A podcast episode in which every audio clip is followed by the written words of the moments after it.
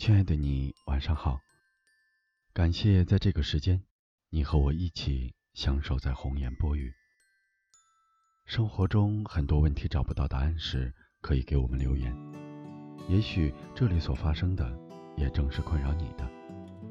愿你可以在这里找到属于自己的答案。作者：刘洪波，演播：王卓。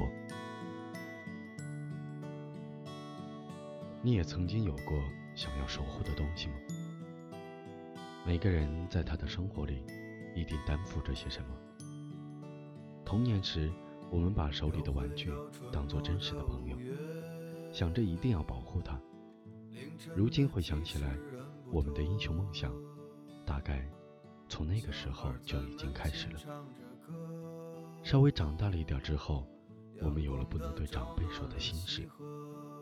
这成了我们要守护的秘密。那个时候，我们的敌人变成了老师、家长如芒在背的目光。我们守护成绩，是为了有一天离开这个生活了十几年的地方。我们守护爱情，是因为那是在某一段时光中唯一温暖过我们的存在。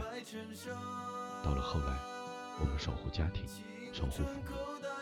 是因为忽然发现自己一定要变成身边人值得信任的依靠，守护，一个不常被提起的词，其实回想起来，让今天的我们变成了一个更好的人。因为儿时的那个英雄梦想从来就没有消失过。我想我所有的勇气到来，都是在决定要守护你以后。关于自己努力塑造的强大模样。不知是给全世界看，还是只给你一个人。毕竟，真的不放心让你去依靠别人。他们怎么会像我一样心如发丝？又怎么会像我一样步履不停？所以，不介意的话，今后的人生就请交给我来守护好了。因为曾经被你的笑容温暖过，总要做点什么感谢的事情吧。你要守护的东西是什么？过山坡，哎呦，路越过山坡，一直通向北方的，是我们想象，长大后也未曾经过。爬满青藤的房子，屋檐下的邻居在黄昏中飞驰。秋天的时候，柿子树已熟。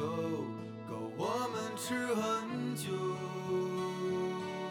收音机靠坐在床头，贪玩的少年抱着漫画书不放手。陪我入睡的是月亮的忧愁和装满幻梦的枕头，沾满口水的枕头。